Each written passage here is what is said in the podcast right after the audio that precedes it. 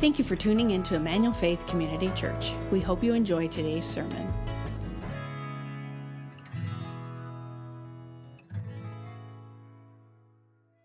Well, once again, want to say welcome. My name's Ryan. I'm one of the pastors here, and it is just a joy to have you with us this morning. For joining us online, a special welcome to you as well. On Thursday night, after we got done meeting with our small group, Kelly and I, my wife Kelly and I, went over to Palomar Hospital to visit Virginia Sanderson. She's a dear 89 year old woman who's been a mainstay in our front row in the 1045 service for years. You probably recognized her. She typically comes in a few minutes late.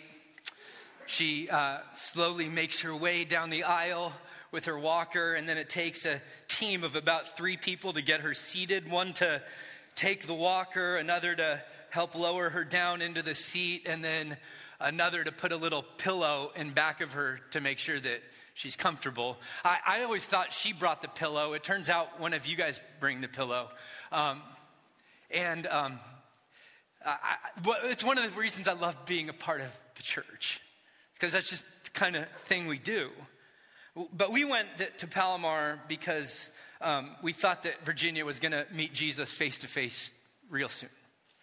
And Kelly and I wanted to say goodbye. There was a bacterial infection that was just wreaking havoc on her insides. And so we gathered around her and we just wanted to let her know we were going to miss her. Uh, we prayed for her, we read scripture with her, um, and thought that that was probably the last time that we were going to see her. It turns out she's pretty tough. Um, she might be here next Sunday. I don't know. Um, but we wanted to just express our, our love to her. And as the next day I was, I was sitting in our um, home preparing for this message and just thinking about Virginia and praying for her, um, I just had this sense that, yeah, there's something that's eating away at her, but there's really something that's eating away at, at all of us. I mean, there's something that, that's in the process of of sort of messing with all of us, destroying all of us. In his recent and brilliant book, Pastor Rich Villodas, his, his book was entitled Good and Beautiful and Kind. He based the title of his book off of a Langston Hughes poem, and the poem goes like this I'm so tired of waiting, aren't you? For the world to become good and beautiful and kind. Let us take a knife and cut the world in two and see what worms are eating at the rind. I thought that the, power of that and the provocative nature of that poem just struck me once again. And the Bible says that there's a word for what's eating away at all of us. And the word for what's eating at us is, is sin. It's what's behind the cycles of violence that we've experienced throughout the history of our world. It's what's behind the latest mass shooting. How many of you are tired and waiting for the world to become good and beautiful and kind? Yeah? It's what's behind poverty and inequality. It's what's behind sickness and death. See, sin is a silent killer that lurks around the dark corners of the good story that God is telling, constantly trying to steal the plot and make life about death. See, but, but here's the deal, you guys. The scriptures aren't going to let us off easily and say that that problem is somewhere out there. As if to say, like, let's just cut the world in two and figure out what's going on, and but we're we're innocent. Now, there's a popular story that circulated uh, a while ago about a London newspaper in the early part of the 20th century that was running an article and asking the question, What's wrong with the world? Uh, the popular author G.K. Chesterton wrote in and he said, What is wrong with the world? Dear sir, I am. Yours truly, G.K. Chesterton. As if to say the problem isn't just something that's going on out there, the problem is something that's going on in here. What's eating away at the world is also eating away at me. Can we maybe through gritted teeth utter our amen to that? Amen. Amen. Two of you can. Wonderful. We're in a series that we've entitled This is Our Story. And every story has twists and turns. Every story has tension. Every story has this question mark that sort of traces its way throughout the story. Every good story has a point at which it looks like things are going to go off track. There's tension. That's what makes a story good. That's what draws us in. That's what keeps us reading. And the story that we find ourselves in is no different. If you have your Bible, would you open with me to Luke chapter 15? And today we're going to jump into one of the most famous stories that Jesus ever told. But I think it's so famous, this story of what we might call the prodigal son or the prodigal father. That's so famous because I think on a very human level, we, we sense a resonance with this story. And it's not just the story of Emmanuel Faith, and it's not just the story of Christians, it's the story of every person that has ever walked the face of the earth. That, that every single person can find themselves somewhere in this story. And today, we're going to see Jesus paint a picture of the nature of sin. Now, volumes have been written on the nature of sin. Much debate has arisen about the nature of sin. And yet, in a few verses, Jesus, in his absolute rabbinic brilliance, is going to paint a picture for us to hold on to that I think is going to draw us in. And as we talked about last week, the story is not just about teaching us something new, it's about developing sort of a home for us to climb inside of and to explore so that we can then sense the rhythms of our own heart in some new ways and hopefully taste God's grace in new levels. Amen? Listen to the way that Jesus began. Luke chapter 15, starting in verse 11. And he said, There was a man who had two sons, and the younger son said to his father, Father, give me my share of the property that's coming to me. And he divided his property between them. Not many days later, the younger son gathered all that he had, and he took a journey into a far country, and there he squandered his property in reckless living. And when he spent everything, a severe famine arose in that country, and he began to be in need. So he went and he hired himself out to one of the citizens of that country who sent him into the fields to feed pigs. And he longed to be fed with the pods that the pigs ate. And no one gave him anything. I'd suggest to you that the first two verses give us a picture of the nature of sin, and the next few verses paint a picture of the process and the results of sin. I'm going to tackle part one today, only two verses. And if you're going, hey, Paulson, does that mean we're going to get out of here early? no, okay? Um, and then next week, we're going to talk about the process and the results of sin. But I want to start by just inviting you in to sort of feel the emotions of this story. I mean, don't we want to go up to the Father and, and just sort of give him a hug and say, Gosh, I'm so sorry. I'm so sorry that you're being treated this way. I'm so sorry that you've been betrayed. Uh, don't, don't you want to go up to the younger son and just shake him and go, Don't do it, man? Like, like, don't, don't leave your, your father's house. And I don't want it to be lost on us that Jesus, in his, in, in his sort of unpacking picture of us for our story, starts with a picture of a family. A family. That this, this breach of relationship happens in a, in a family context. Um, I don't think we should lose it because that side of that because really Jesus is telling us what we might call a meta narrative. It's a story that's a picture of a bigger story that we're supposed to read this and we're supposed to go, yeah, me too. This is my story. That the way that God originally created the world, you can go back and you can read it in Genesis 1 through 3, is God designed the world to experience his goodness and grace and mercy. He designed Adam and Eve to live in union with him and to experience his love and care and provision. And Adam and Eve said, no, thank you, we'll go our own way.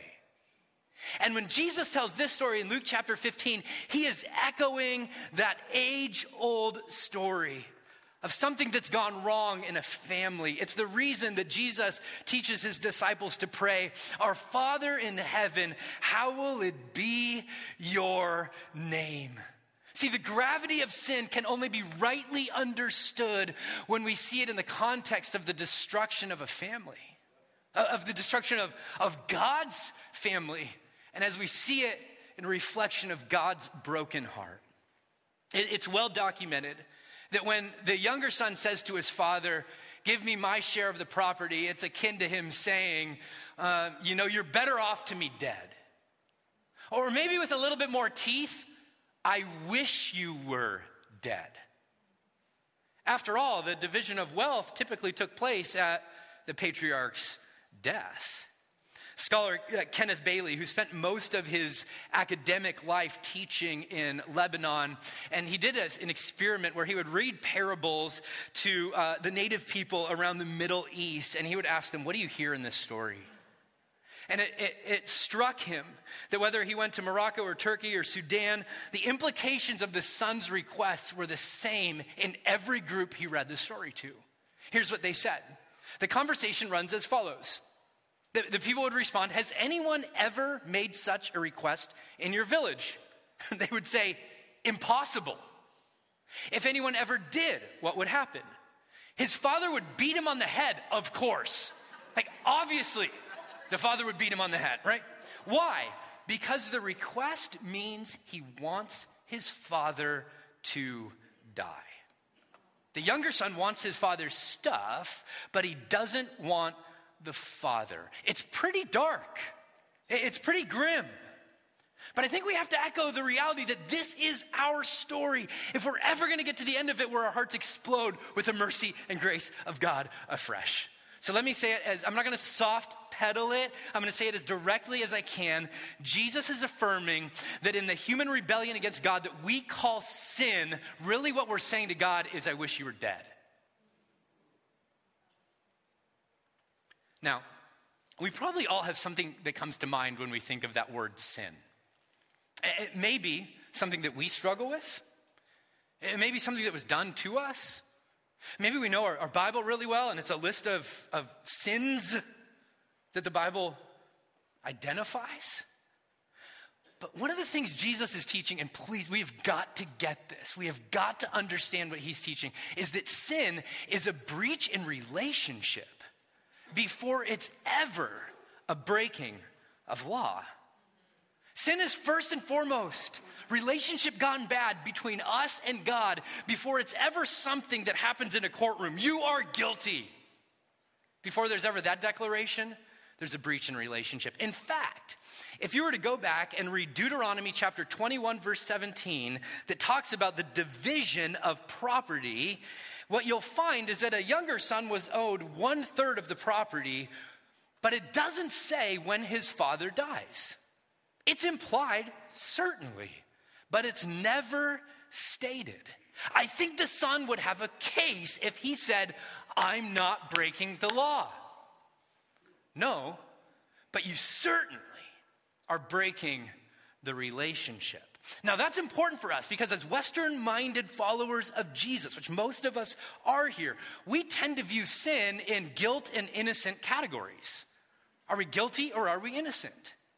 And certainly the scriptures talk about guilt and innocence a lot. But on a more foundational level, when the scriptures talk about sin, they talk about a breach in relationship before they ever talk about a breaking of law. It's the reason that the only time Jesus defines eternal life, listen to the way he defines it. He says, and this is eternal life, that they, say it with me, church, know you, the only God in Jesus Christ whom you have sent. So if you were to ask Jesus, Jesus, how would you define and explain eternal life? He would say, well, it's knowing God. It's living in the Father's house now and forevermore. And friends, this is what we were designed for. This is what our hearts long for. Even when we leave home, that desire for home never goes away. Amen? C.S. Lewis put it poignantly when he said, Our lifelong nostalgia, our longing to be reunited with something in the universe from which we now feel cut off, to be on the inside of some door which we've always seen from the outside, is no mere neurotic fancy, but the truest index of our real situation. He goes, That longing for home is an echo of design and a reminder that we have all, in our own way and our own time, said back to our Creator, Give me mine. Give me mine.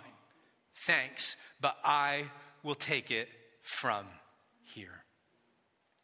And what I want to do over the next few minutes is I just want to dive into these first two verses and try to unpack for us the nature of sin. And here's what I want to invite you to do. I know it's difficult and I know it's hard. And I know you're probably like, gosh, I wish so and so was here.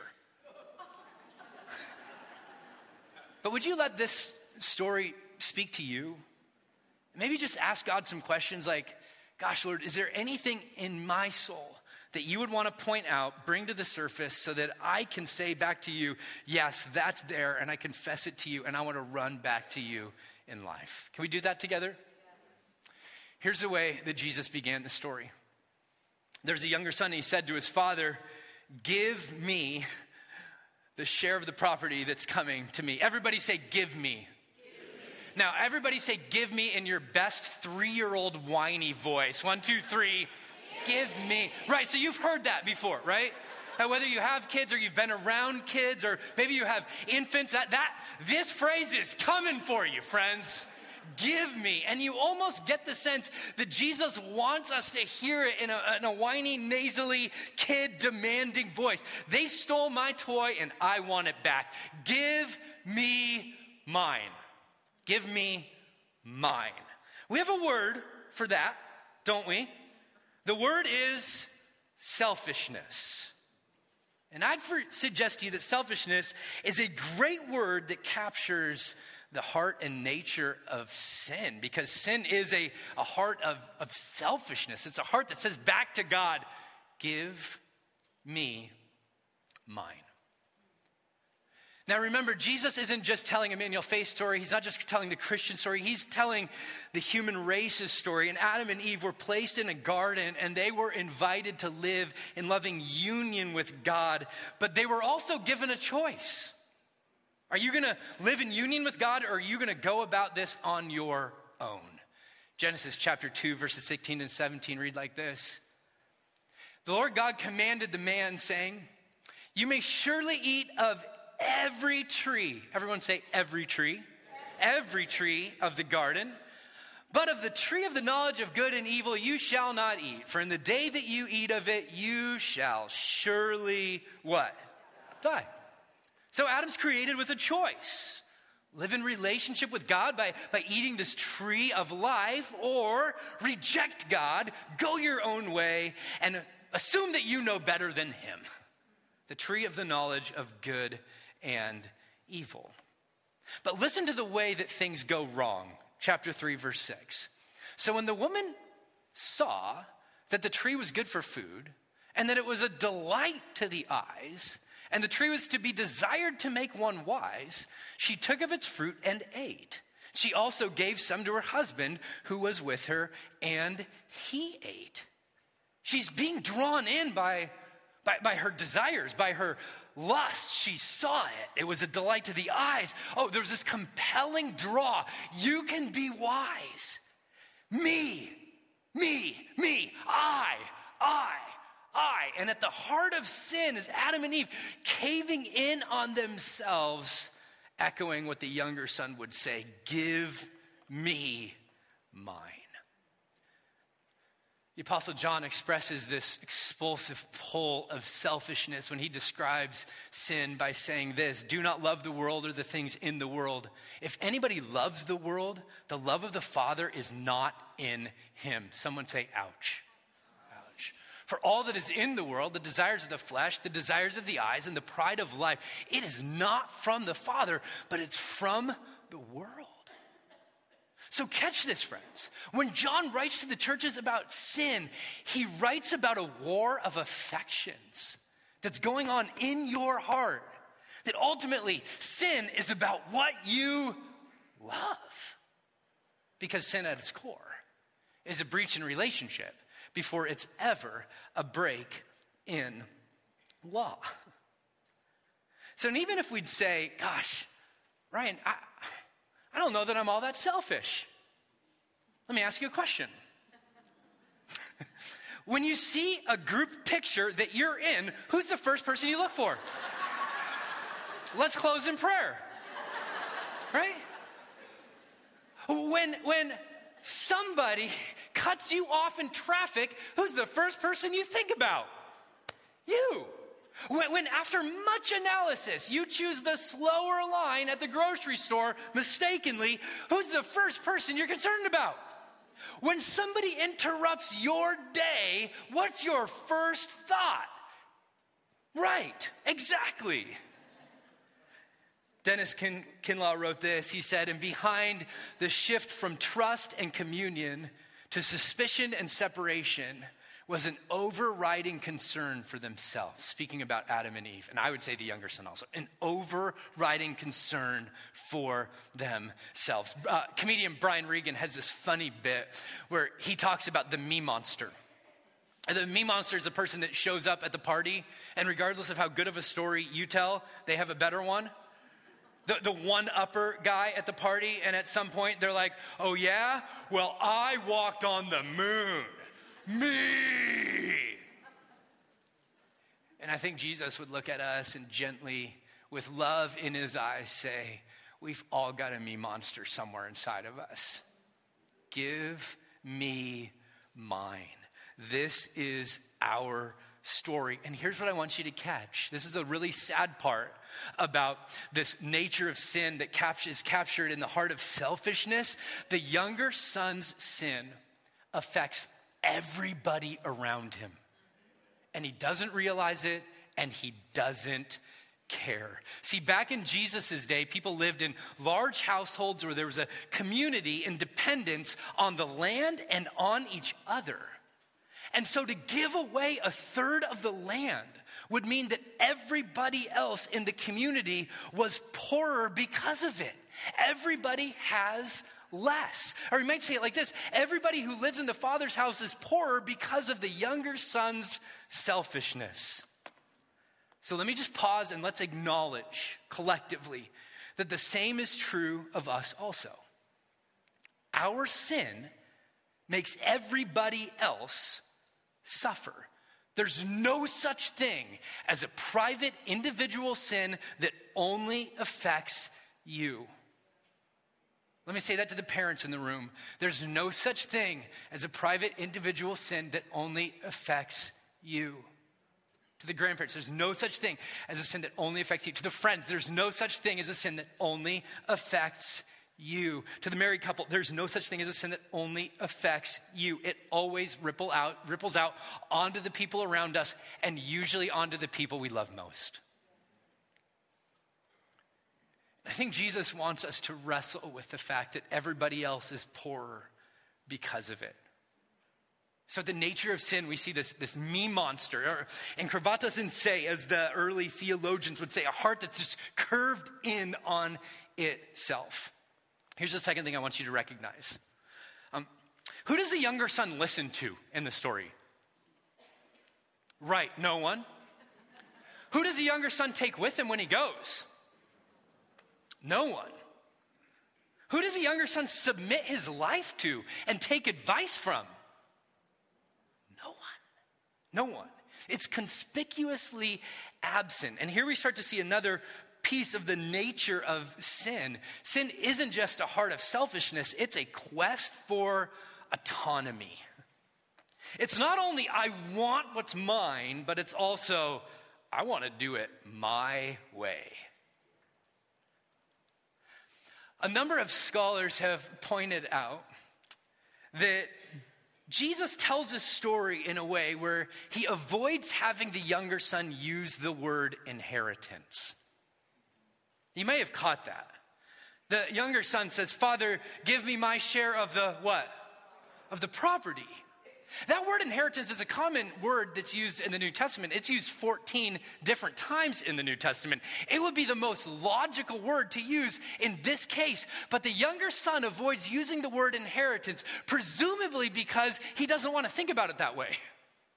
Inheritance implies some form of responsibility, doesn't it? It's, Father, you've built this, and now my share of it, I'm going to continue to build on what you have constructed and what you've designed and what you're doing. But the younger son wants absolutely no part of that. the prodigal demands his privilege without any sense of responsibility.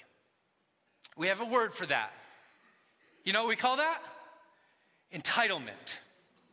That's what we call it. We call it entitlement. He wants the Father's stuff, but he doesn't want to honor the Father with it.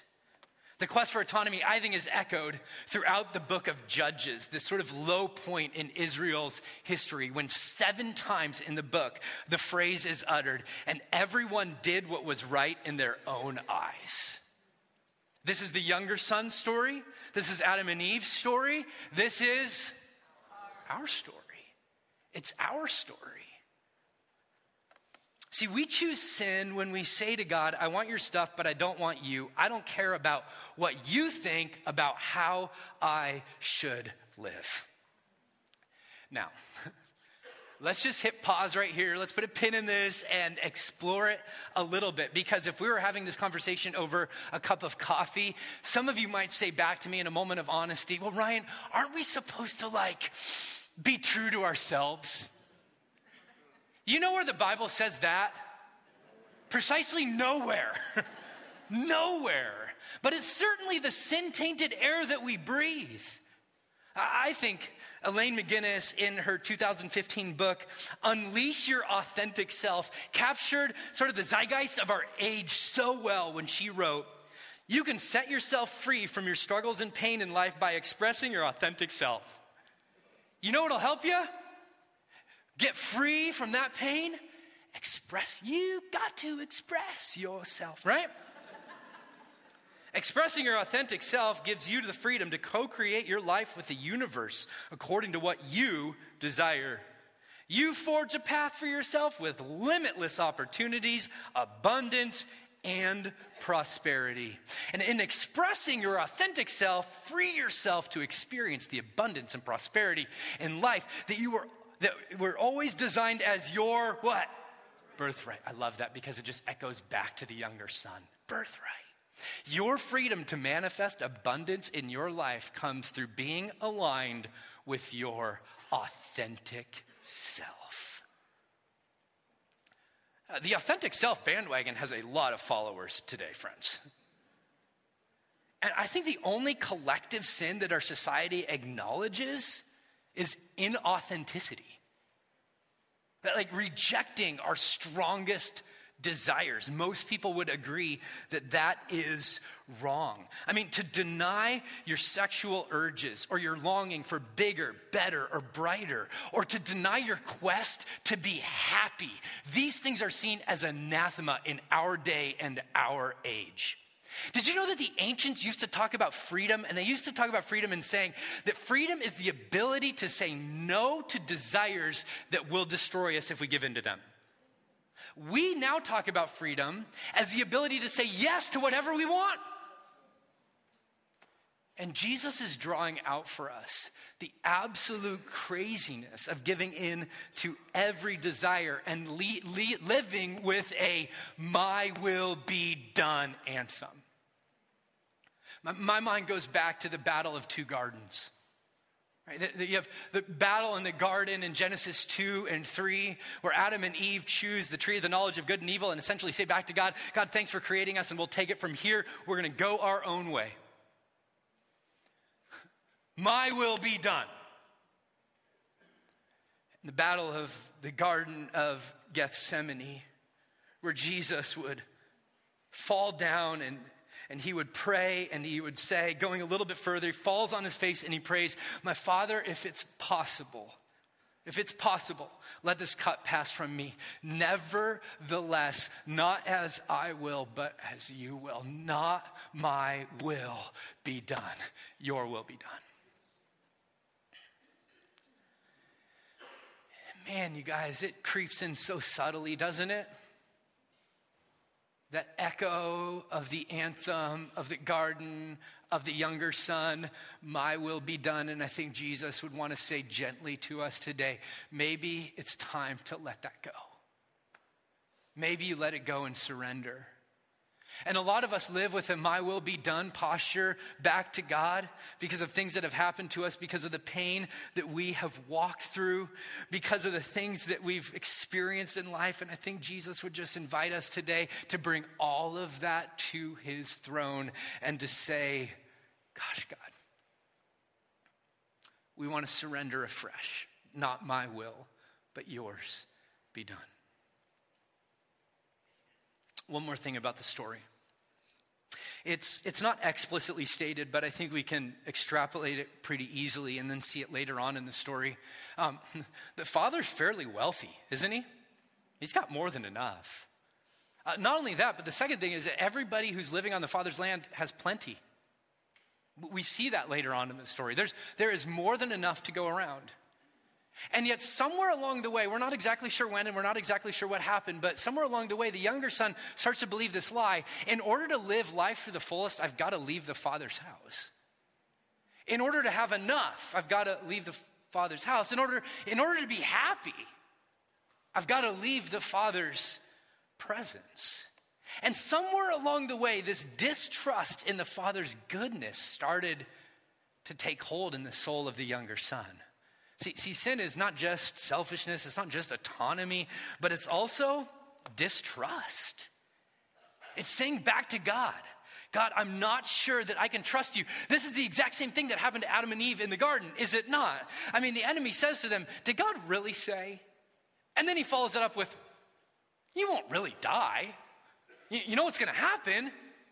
Your eyes are going to be opened. And then after that, you're going to be like God.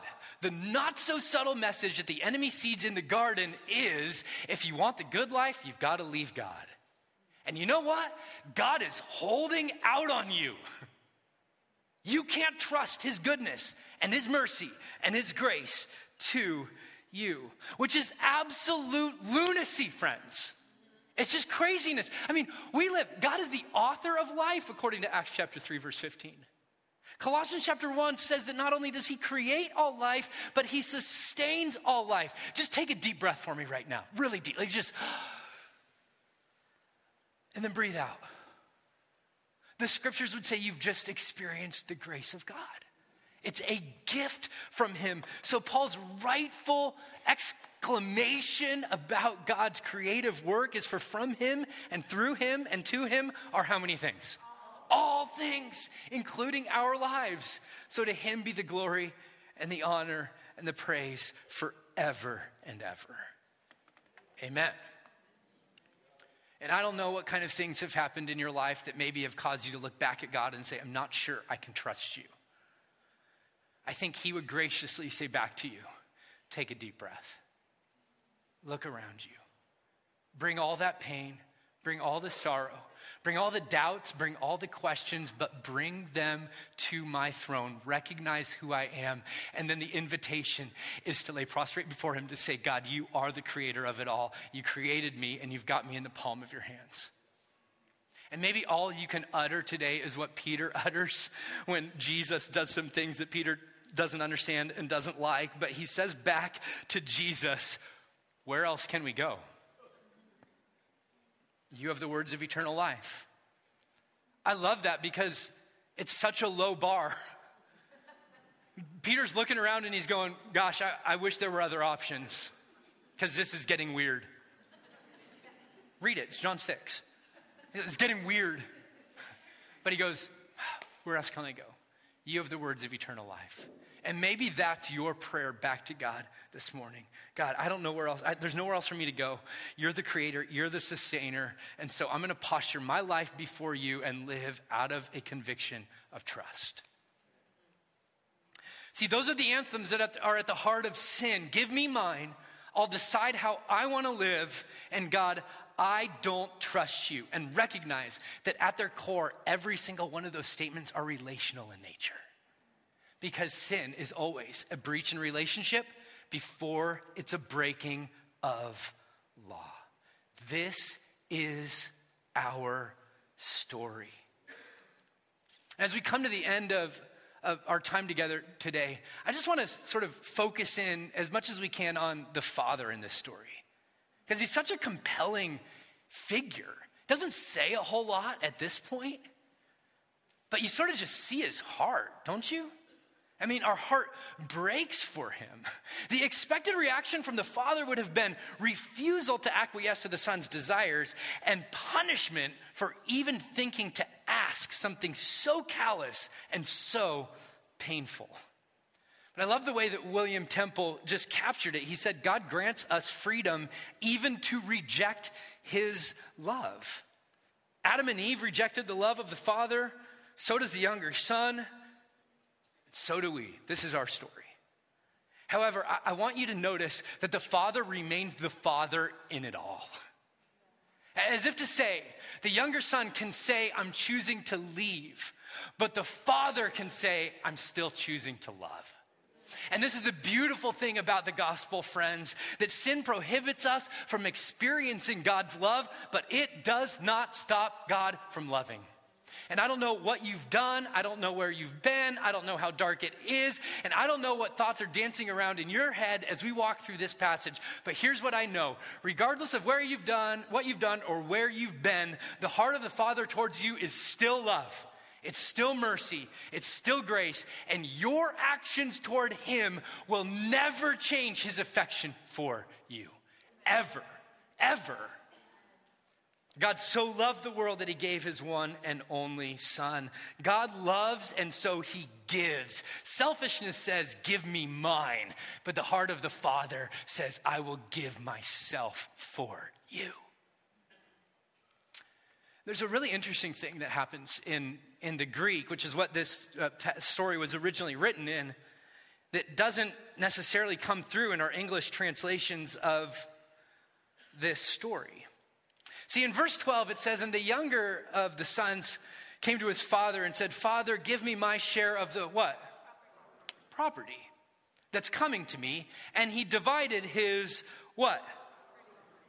Yeah. It's the same word in the English, but those are different words in the Greek. Uh, the first one is the word ousia, and it literally means property or wealth.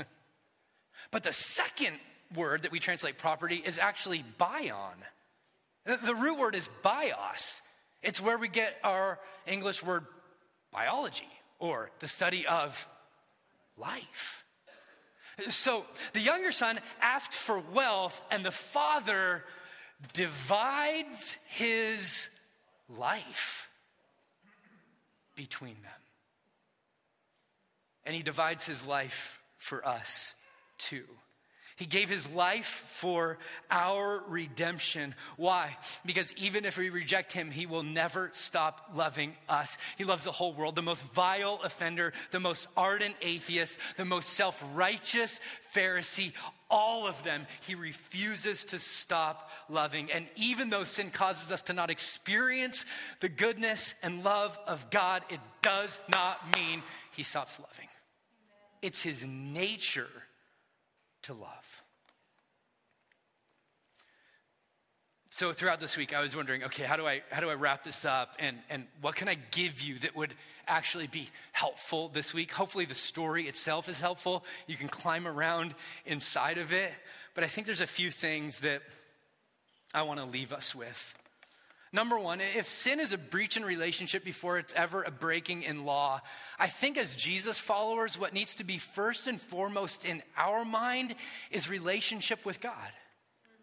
The, the question, God, am I, am I hearing your voice? God, am I walking in step with you? God, is my, is my heart on fire with love for you? I think so much of the time, especially in the evangelical church, we devolve into the gospel of sin management. Like, like white knuckle it. Try really hard not to sin. And when you try really hard not to sin, do you know what you're focusing on? Sin. You know how many people that's helped? None. Right? And so Jesus is reframing this whole story for us. He's bringing us back to what Jesus would say when they asked him, What's the greatest commandment? And he said, You shall not sin. No. Here's what he said You shall love the Lord your God with all your heart, with all your soul, and with all your mind. This is the first and greatest commandment. And the second's like it love your neighbor as yourself. When Jesus is asked what's the greatest commandment, he does not say, Do not sin. He says, Love with everything you have. Love with everything you have. So, what if, as a community of faith, we took this to be not just a story, but our story? I think we should focus on loving God, not on avoiding sin. That that would be our focus. And I'm not saying just go ahead and sin. That's not what I'm saying.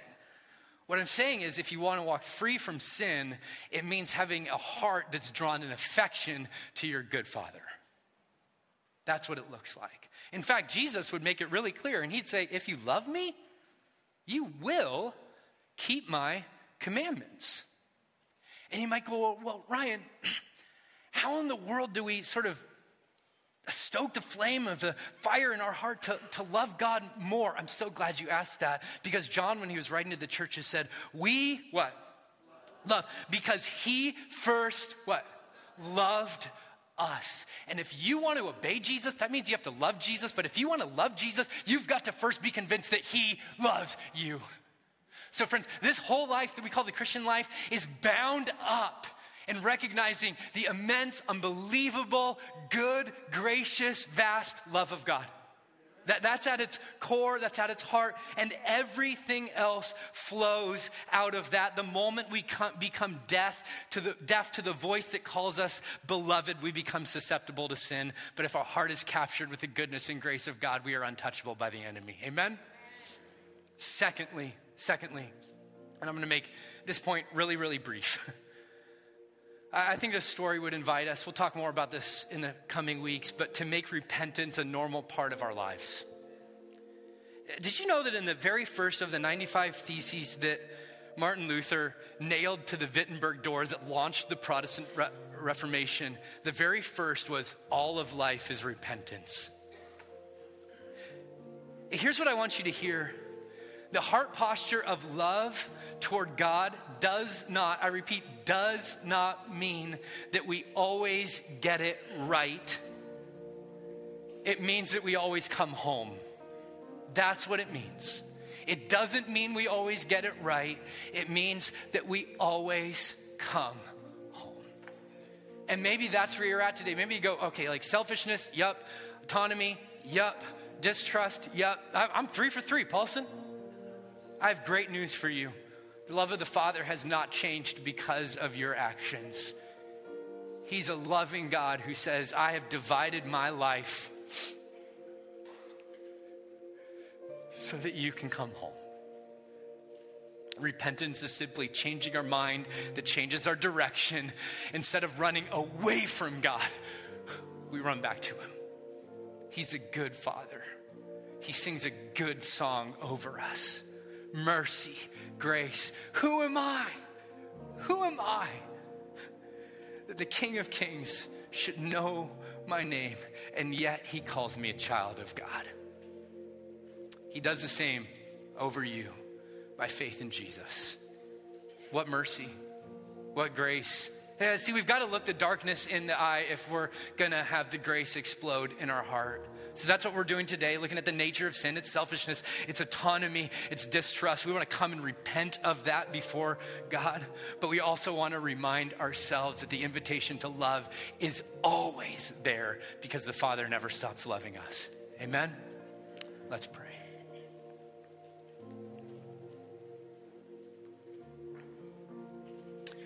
So, Lord, we would just acknowledge that if we were to cut the world in two, we'd see what's eating away at the rind. And it's the same thing that's eating away at us it's sin, it's our selfishness, it's our desire to have your stuff, but not live in obedience to you and not listen to your voice.